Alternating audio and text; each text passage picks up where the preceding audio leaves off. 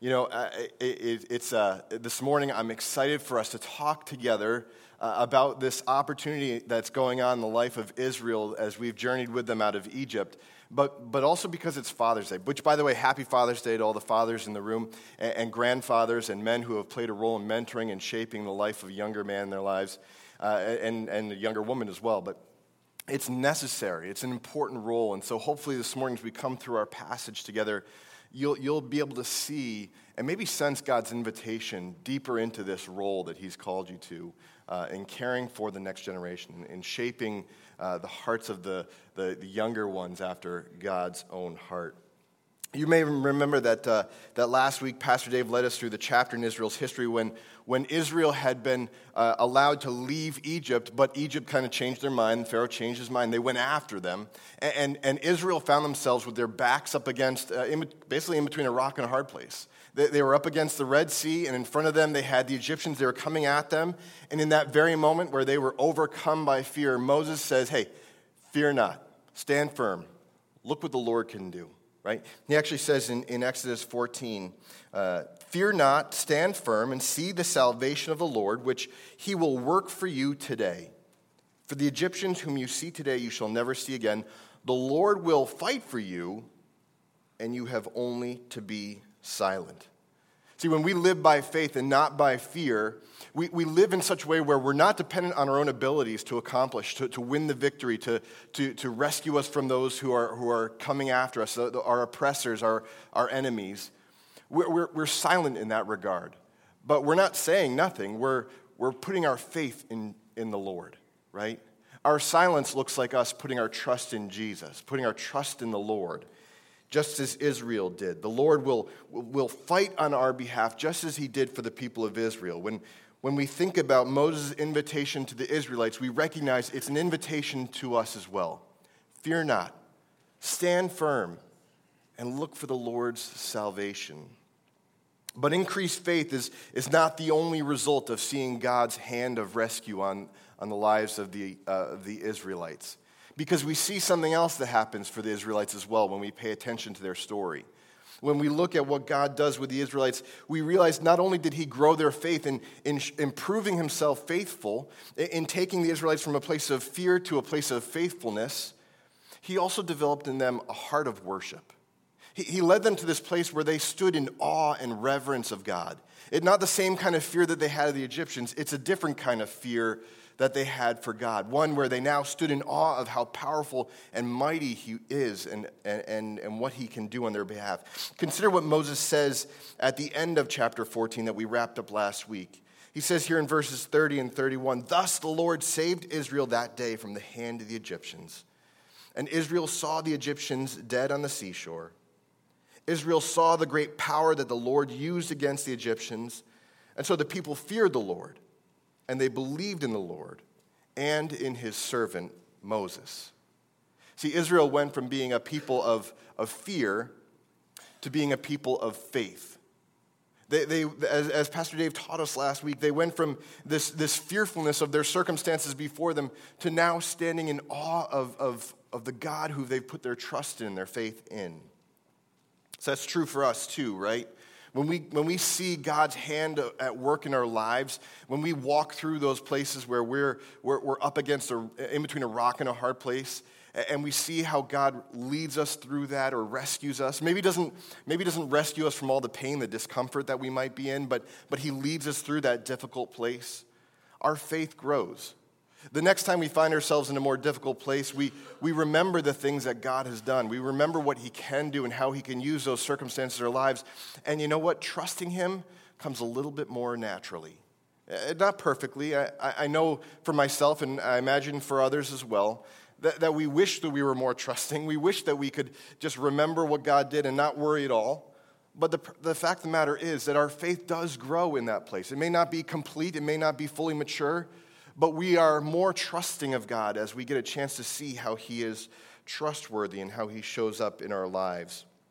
I can think of a number of times when I'm sitting in my car and, and I need to be somewhere and, and I turn the key and the car just doesn't start. And I think, oh man, I'm not just worried about where I need to be. I'm worried about the bills that I'm going to have to pay because now, you know, this is going to cost me a pretty penny to get it fixed, I'm sure. I don't know what, but it's got to be something. It's going to be time where the car's in the shop. I start going through all these things that just, they, they create this fear in me, right? I, I, I get worried about how it's going to get fixed. And then, you know, the car turns over and I think, oh, great, thanks God, and I'm on to my next thing. Don't really spend much time dwelling in what God has done, but, but just move on, right? We, we, we, we're not necessarily uh, spending time thinking and, and praising him for what he's done. We're grateful. We're, we're just satisfied to be able to, to not be in that situation where we've got this costly fix to what we have in front of us. See, Israel's reaction to God's rescue and redemption was to, was to rejoice and to worship him in song. Before they went anywhere else, while they still stood on the, sor- the shores of the Red Sea, they, they worshiped God. They gave him thanks. They, they acknowledged his glory and his majesty and his power in rescuing them out of the hands of the Egyptians. It's, it, it, it's, it's a good challenge for us in our lives. It's a good challenge for me, at least. I was thinking of, of this. I think it's true for parenting, right? Fathers, pay attention, but, but this is certainly true for mothers as well. Parenting is a little like being up against the Egyptian army coming at you and the Red Sea behind you, right? It's a little bit daunting. It's a little bit fearful. You're kind of wondering, how is this going to, how how am I going to do this? How am I going to raise this child to, to know and love the Lord, to, to, to be productive and to care about God's creation?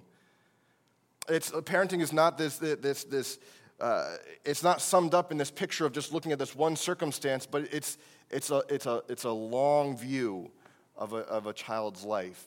And it requires trust. It requires faith. I, I, just a small example in my son Alex's life. He, uh, I know I've shared this here, but he was in baseball this spring, and, and he really wanted to pitch, but he hasn't pitched before, and we haven't worked on it much. So I was terrified that the coach would put him in to pitch because I'm scared of him being embarrassed. I'm scared of him getting hurt. I'm, I'm scared of, of all that pressure being on him and not sure how he's going to handle it. But, of course, he went out, and he, he did a great job, came in off the field, and I realized in that moment the lesson was for me, not for my son Alex. The lesson was for me that I needed to live by faith and not by fear, that God was at work in my son's life, growing his character, yes, through baseball, but also in his faith. It was that reminder that the long view of parenting is one of faith and not in fear of the circumstances we have to shepherd our children through. You know, another example I want to share with you all this morning is, is somewhat also of an update to a prayer request that uh, my family and I have had. Um, you may remember that uh, a, about a year and a half ago, my sister was diagnosed with a grade four glioblastoma, which is a tumor in the brain, and uh, it's an incurable tumor. So um, you can imagine the fear that, that even, I'll, I'll admit it, as a pastor, I was flooded with. Fear for my sister's life. Fear for the pain my parents were going through and would have to go through. Fear for my, my brother-in-law and for my nieces and nephew. All all this fear. And yet, in that in in this season of our lives, my sister was the one voice who was a, a voice of faith, a reminder that God is still God, that God is in control, that he loves us, and that he's working things out for his glory. Whether that meant that she would be healed this side of heaven or or healed into eternity, we didn't know yet, but but my sister, she led with her faith. And so you can imagine the struggle that we had of, of whether choosing whether to live in fear or live in faith. About two weeks ago, we, we got uh, an update from my sister who had gotten, um, she has she's gone through the treatments, and she's now in this season of life where she has to go for regular M R Is. And uh, this was like the third or fourth M R I that she's had after her treatment. And she called and, and said, you know, just met with the doctors, and there's no sign of the tumor in my brain right now. I mean, and and and here's the thing.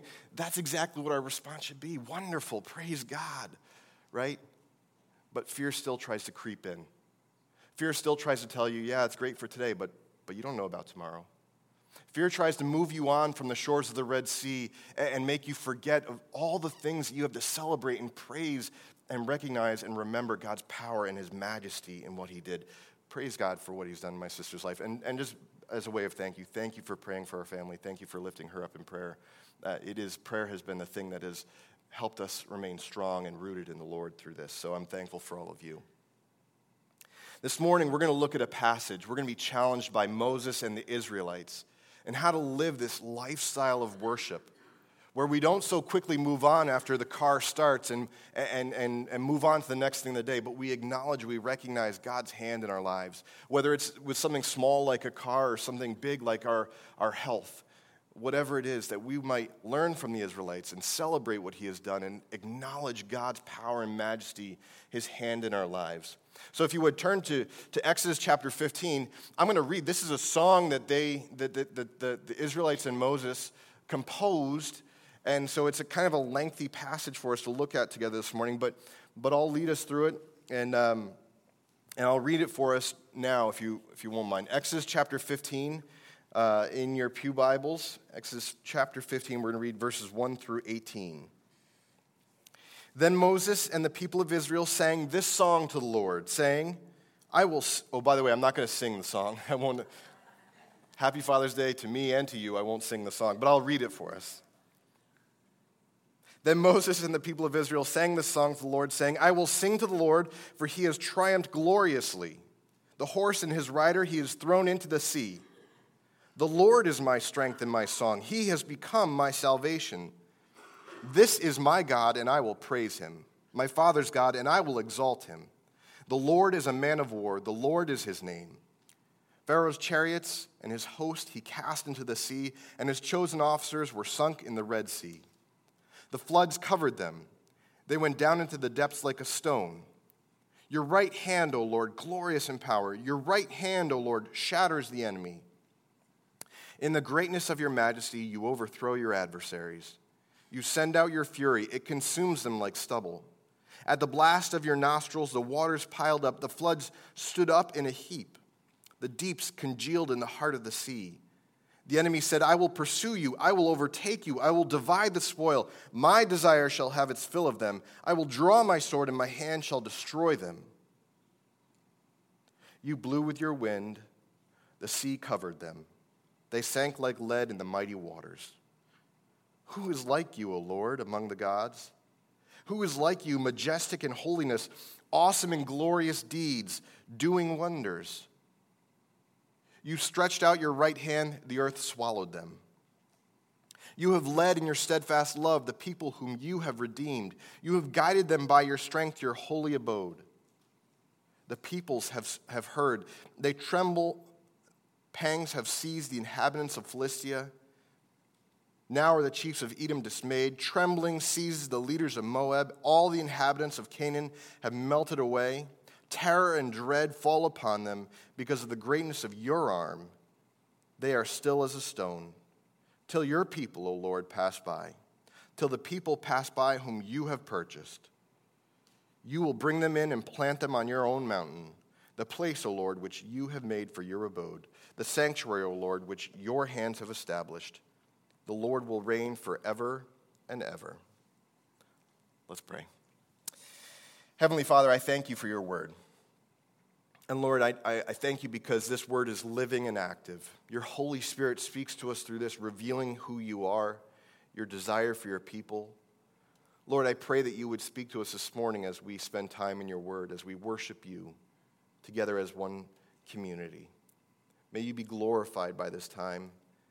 And may we be transformed by our time in your word. We pray this all in Jesus' name. Amen.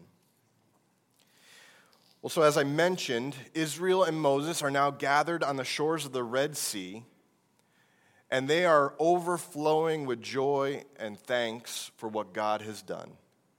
And their response, their reaction is to compose this, this song, to sing this song. It's a song about God, and it's a song to God. More than ten times in this song, the, the, the personal name of God, Yahweh, is used by the Israelites. They're, they're recognizing this is their God who is, who has worked on their behalf. He, he has done what Moses said he would do back in Exodus fourteen when they were between a rock and a hard place. They remained silent. The Lord fought on their behalf. The God who was and is and ever will be stood up to Israel's enemies, and Israel's giving him glory for that. Take a look at verse fifteen, uh, chapter fifteen, verse one with me for a moment. It says, Then Moses and the people of Israel sang this song to the Lord, saying, I will sing to the Lord, for he has triumphed glorious, gloriously. The horse and his rider he has thrown into the sea. Yeah, overjoyed with relief, Israel sings praises to God. They're, they're saying, thank you, God. Thank you for what you have done. Thank you for, for, for your work of redemption in our lives. Thank you. They're singing to God. They're singing about God. Here in our passage, it's important to note that this song is, is an example both of, of an individual praising God and a community raising up their, their individual voices together to praise God in unity. See, Moses led the nation of Israel, but not just physically through the wilderness. He didn't just lead them to places where they could get water and food and shelter. He didn't lead them uh, through the various people groups that they would find in the wilderness and the challenges and circumstances they would face. Moses was also a priest. He led them spiritually as well. We see him leading them in this song here. He led the nation of Israel by, by leading them in song, by leading them in giving thanks, by leading them in acknowledging God's hand, his power, his majesty. So like my, my family, for for instance, when my sister's diagnosis came through, she was the one who said, hey, God's still in control. Don't be afraid. This is okay. Let's see what God's going to do through this. She was the one that reminded us. She was the one that led us to remain rooted and strong in the Lord when we were most scared, when we were grappling with the, the pain and, and the agony of this thought of possibly losing her. And just like that, so Moses leads Israel in their faith here. He, he he leads them in this song. It's not Moses and Israel singing together. Moses sang and led Israel in singing together. There's a lesson for us here as families, as, as people in this church, that, that, that our faith leads others in their faith as well. Dads, can I just challenge you for a minute? For you to come to worship For you, for you to worship the Lord, whether it's here in the sanctuary, at home in the morning, opening your Bible, spending time in prayer, you are leading your, your spouse, you are leading your children in giving glory to God, in worshiping him, in practicing your faith. Moms, don't, don't think that that role is just for dads, because the role you play in your children's lives and the lives of others in your life, you're encouraging your husbands to see them practicing their faith as well. What a gift that is. We lead one another with our faiths. Husbands, don't forget the benefit and the, the joy it is for, for a wife to see her husband leading her in faith. To getting up early Sunday morning and say, hey, let's get ready, let's get to church. I'm, I'm looking forward to gathering with my church family to worship God. What an encouragement that will be for your wife. Husbands, your faith leads your wives. Believers, your faith leads unbelievers as well. We don't have a whole lot of time to go through this, but, but if we consider the end of chapter fourteen, we see that, that what the Lord, when, when Israel saw what the Lord had done, their faith grew in the Lord and also in Moses. They understood what Moses was doing. They understood now the outcome of Moses' faith and trusting in the Lord, and they too believed in the Lord and had a greater faith in the faith of Moses. See, as servant leaders, just like Moses, we go, we go first in leading the way in faith. We, we go first in acknowledging God for what he's done, in, in, in recognizing his power and his majesty, and giving him thanks for that. So this song in chapter fifteen is sung by a community led by a servant, so it is, it's sung by this, this group of people. But also it's important to note that each person in this group had an individual voice that they were raising up to praise God, to thank God, to acknowledge who he is and what he's done. See, for the nation of Israel to sing, I will sing to the Lord, required that each person sang those words for themselves. As the song doesn't use a third person plural, we will sing to the Lord. It uses the first person singular, I will sing to the Lord. I know we, we can't always put too much into the, the grammar of a passage, but I think it's appropriate to note that, that, that when Israel composed this song, they intentionally put first person singular, I will sing to the Lord, because they recognize that this is not just something they sing as a community, but each person is putting their heart's intent into this song, singing to the Lord. I remember growing up in, in grammar school, uh, grade school, we would stand to sing the Pledge of Allegiance in the morning. And each of us would stand, put our hands over our heart and say, I pledge allegiance to the flag. Right? There's, there's that important nature of each person in that class. We may have said the pledge together, but each person pledged their allegiance to the flag. And so our worship is one where we share in community, but it's also something that we each give and respond to God as individuals as well. As God's servant leader over Israel, Moses led the way. Each member of Israel was encouraged to see their leader going first and praising God, and they too joined their voice with his so that they would sing in unity. I, just as, as a way of resource, I'm going to share, there's this great little book called Family Worship, and, and, and it's not very long. It's a pretty, it's an easy read. But it's a good encouragement as we think of, you know, even if you if you have kids or not, if your kids are young or old, to, to consider this opportunity we have to gather as families to worship God, to think about practical ways, but also the purpose for why we gather in family worship. Just as a resource, just want to let you know it's there. This is something where we as fathers, as husbands, as, as wives, as mothers, we get a chance to lead with our worship. We We lead in our children's faith, in the, the, the faith of our spouse, the, the, the, the community here at Trinity, when we learn to, to lead as God has called us to lead. See, the song that, that Israel sang that day was, was one where they, they looked back with gratitude, they looked back on what God had done, and they also looked forward with hope and anticipation and great expectation for what he would do, what he has promised to do. Israel sings these words in verses two through three. I wonder if you'll let me read them for you again. The Lord is my strength. The Lord is my strength and my song. He has become my salvation. This is my God, and I will praise him, my Father's God, and I will exalt him. The Lord is a man of war. The Lord is his name.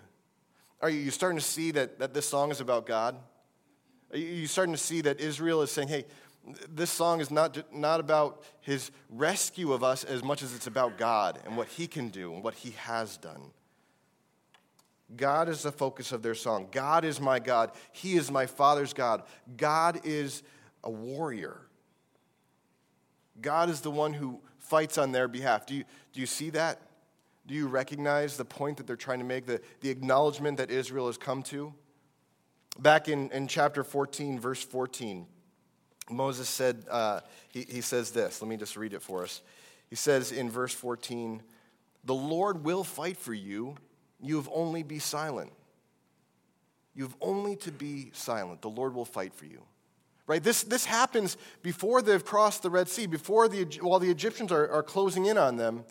He says, the Lord will fight for you. The encouragement that that that Israel sees is this fulfillment of that promise that the Lord did fight for them. And so they can have faith in the God who fights on their behalf. The next few verses of this chapter unpack how the Lord fought for them. It, it recounts the ways that God rescued them. It, it, it gives him credit for dividing the seas. And not just, this is not like a little trickle. He talks about the deep being divided with the, the, the blast of his nostrils, holding the waters like a wall. The waters congealed in the deep, right? The, the, the, the Israelites sing of how God rescued them from the hands of the Egyptians. It was God himself who separated those waters. It was God who brought judgment on his own enemies. It was God who brought the water down over the Egyptians as, as they arrogantly pursued God's people. See, Israel, they, they draw this distinction in, in, the, in the, the song where they recognize, they give credit for, for God doing all these things. But then listen to how they, they describe Egypt, Egypt's heart, the way that the Egyptians were coming after them. It says in verse uh, verse nine, the enemy said, I will, I will pursue you, I will overtake, I will devoid the spoil, the spoil. My desire shall have its fill of them, I will draw the sword, my hand shall destroy them. I, I, I, I. Egypt was all about themselves, but Israel recognized it was all God who rescued them. Israel had no hand in this. It was the hand of the Lord who rescues them that day by the Red Sea. But listen to where Israel wraps up their reflection on what God has done on their behalf. Listen to Exodus chapter fifteen, verses eleven to twelve. Who is like you, O Lord, among the gods? Who is like you, majestic in holiness, awesome in glorious deeds, doing wonders? You stretch out your right hand, the earth swallowed them.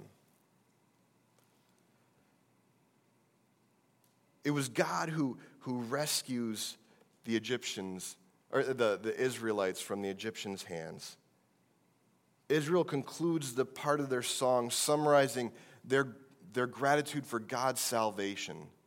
This is a picture of salvation by faith in the Old Testament.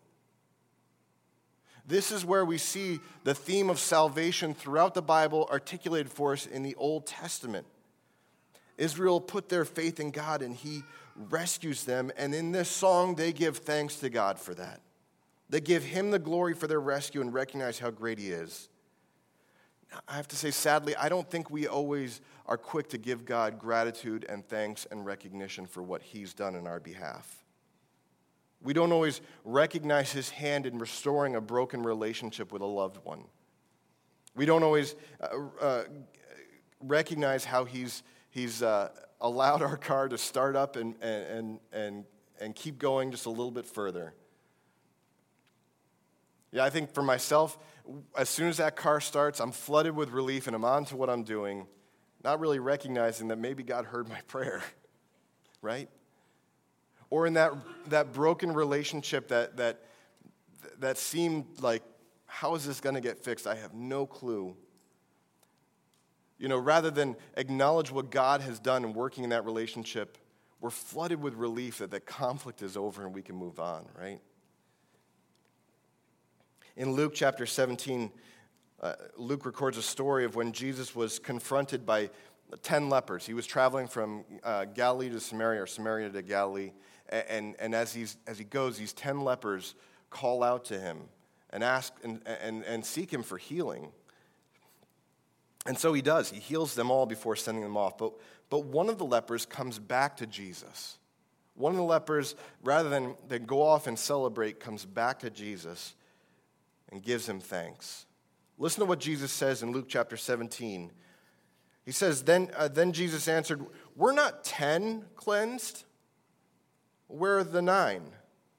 Was no one found to return and give praise to God except this foreigner?" Who was, a, by the way, was a Samaritan. Or, uh, yeah, Samaritan. And Jesus said to him, "Rise and go your way. Your faith has made you well." See, just like the nine other lepers, we don't always make our way back to God to be reminded that it was by God's hand that we were healed. It was by God's faith in God's hand working in us that we were healed. And, and so just like those other nine, we're missing out on that reminder that God fights on behalf of his children, that, that there is salvation by faith. The other, other nine were great. They were, they, they were healed. They trusted that he would heal them. They, they ran off, but they didn't have the blessing of coming back and being told, "It is by your faith that you are healed, your faith in God." Moses led Israel in giving thanks while they still stood on the banks of the Red Sea.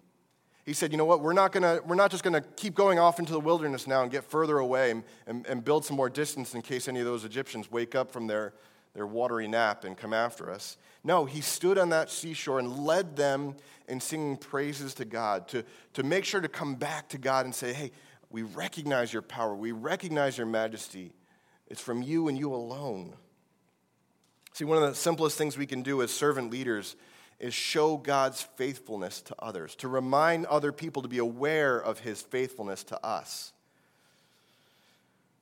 By stopping what we're doing, by slowing down and giving him thanks.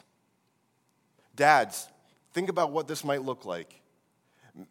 Taking time to intentionally pray around the dinner table, not the same old prayer day after day, but to give God thanks for the food, for the day, for what he has in store for us. Families, when you think about the, the, the chance you have to, to lead other families in your community by, by being thankful to God, not being afraid to give God praise and, and credit for what he's doing in your life. We can lead those other families in praising God as we point out his faithfulness to us, as we come back to him, just like that one leper did. Our song takes a subtle turn for us here in verse thirteen of our passage, because from verse thirteen to verse sixteen, we start looking at the future. They, they use, the, the, the Israelites use a different form of a verb for praising God. They, they, they've been using this, this way of speaking of the things that God has done as if it's already complete. It's already been done. In, in, in the Hebrew language and also in the Greek language, it's called the perfect. The verbal form of, of a perfect verb, meaning the work has been done, right? And they continue to use that language even as they talk about things that they have not yet known or experienced. Here they stand on the sea, on the shoreline of, of the Red Sea, have yet to cross over into Canaan, Cana, and yet they, they talk about it as if it's already complete. Listen to verses thirteen to sixteen. You have led in your steadfast love the people whom you have redeemed. You have guided them by your strength to your holy abode. The peoples have heard, they tremble. Pangs have seized the inhabitants of Philistia. Now are the chiefs of Edom dismayed. Trembling seizes the leaders of Moab. All the inhabitants of Canaan have melted away. Terror and dread fall upon them. Because of the greatness of your arm, they are still as a stone, till your people, O Lord, pass by, till the people pass by whom you have purchased. Moses and the Israelites, they're praising God for what's already been done, but the problem is it's, it hasn't yet come to pass. They're, they're using a, a verbal form called the, the prophetic perfect. So in other words, it's talking as if it's already done, been done, and so it's a statement of faith. We are so confident in the promises of God that we will speak of them as if they've already been complete. They, they, they speak of, of the fear that's in the people of Cana. I mean, this story has yet to spread to them of what's just happened to the Egyptians, and yet they know that God will be faithful to them. It's a little like Babe Ruth. I mean, many of us know the stories of Babe Ruth, how when he would get up to the, the bat, you know, he'd get in his his, his hitting position, but he would, he would point to the, the to the bleachers, right? He'd point to the rafters, calling his shot. This is going to be a home run, people. Before the pitch is even thrown, I can call it. I don't know how many times that actually worked in his favor, but, but it, that's why it's better for the Israelites. Because for the Israelites calling their shot, they're calling their shot, putting their faith in the God of all creation. The God of uh, who, whose power and majesty was so clearly seen in rescuing them from the hands of the Egyptians. See, our worship of God gives thanks for the past, but it leads others in, in proclaiming our hope for the future. Not just like, oh man, I really hope this is going to turn out in my favor. I really, I really hope that this is going to that I'm going to win, or or that this is going to feel good. No, we proclaim it as if it's already complete, that it's already done. We, we, we take hold of it. We take hold of the promises of God as if they're already accomplished.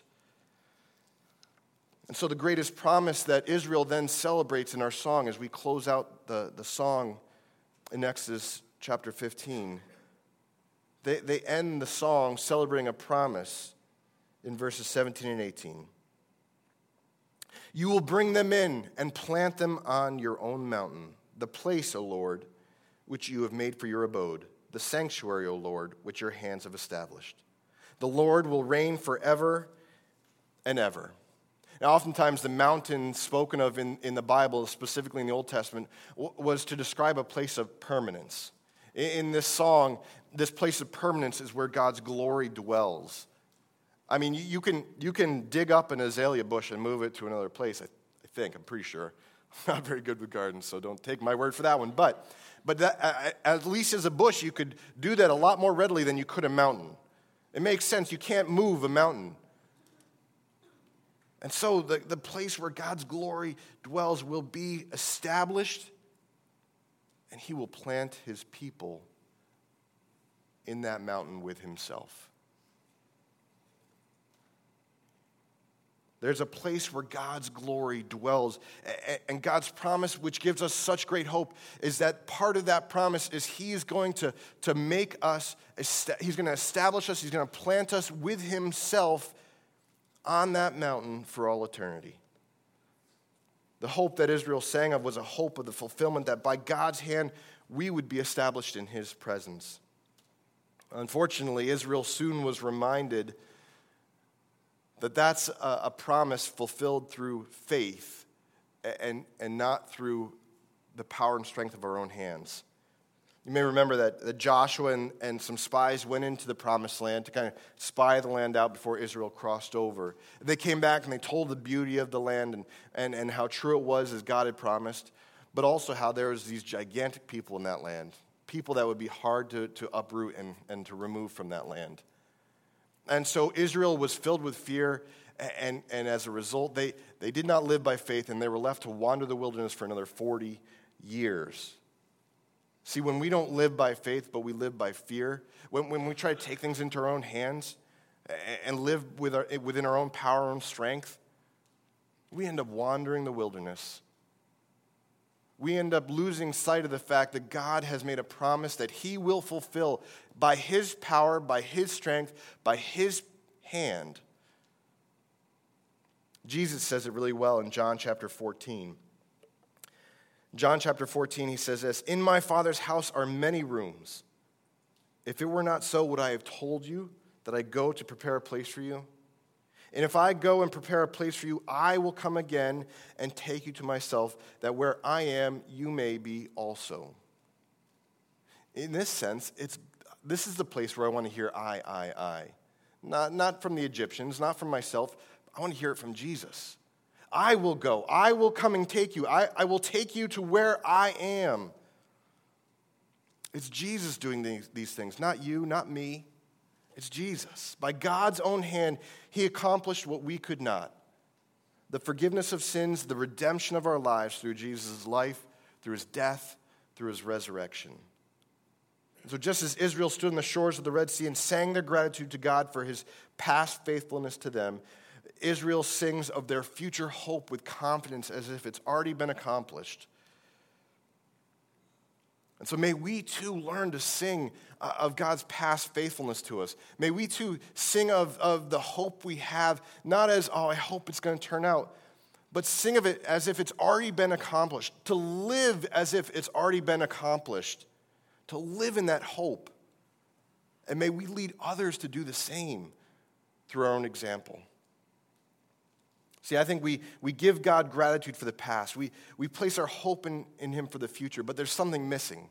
Because when we talk about time, we talk about the, the past, the present, and the future. And so I'm kind of left to wonder, what's the present in our story today? What's that present place where, where, where Moses and Israel are? It's a lifestyle of worship. Moses and Israel in the present, they stood on that shore and they sang praises to God. They, they lived a lifestyle of worship, giving him gratitude for the past and living with confidence in their future because of what God has promised. It's a lifestyle of worship.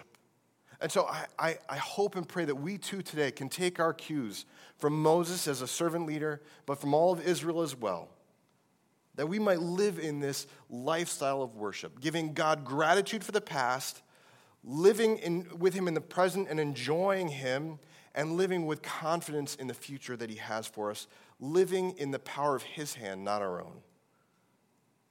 May we do that today, tomorrow, and always as a community of faith here at Trinity. Let's pray together. Heavenly Father, we do thank you for your word. Lord, we thank you for the ways that you have revealed yourself to us, the, the history we have in the people of Israel to, to look back on, to remember, to, to see who you are and the ways you worked in them and through them, that we might give thanks for the ways that you worked in them because your hand, that hand that worked in their lives to rescue them, is the same hand that works in our lives to rescue us. Lord, may we live in the gratitude of the future you have in store for us, and confidence in the future you have for us. May we live together as your people, glorifying you, praising you, recognizing you, living confidently in you. I pray this all in Jesus' name. Amen.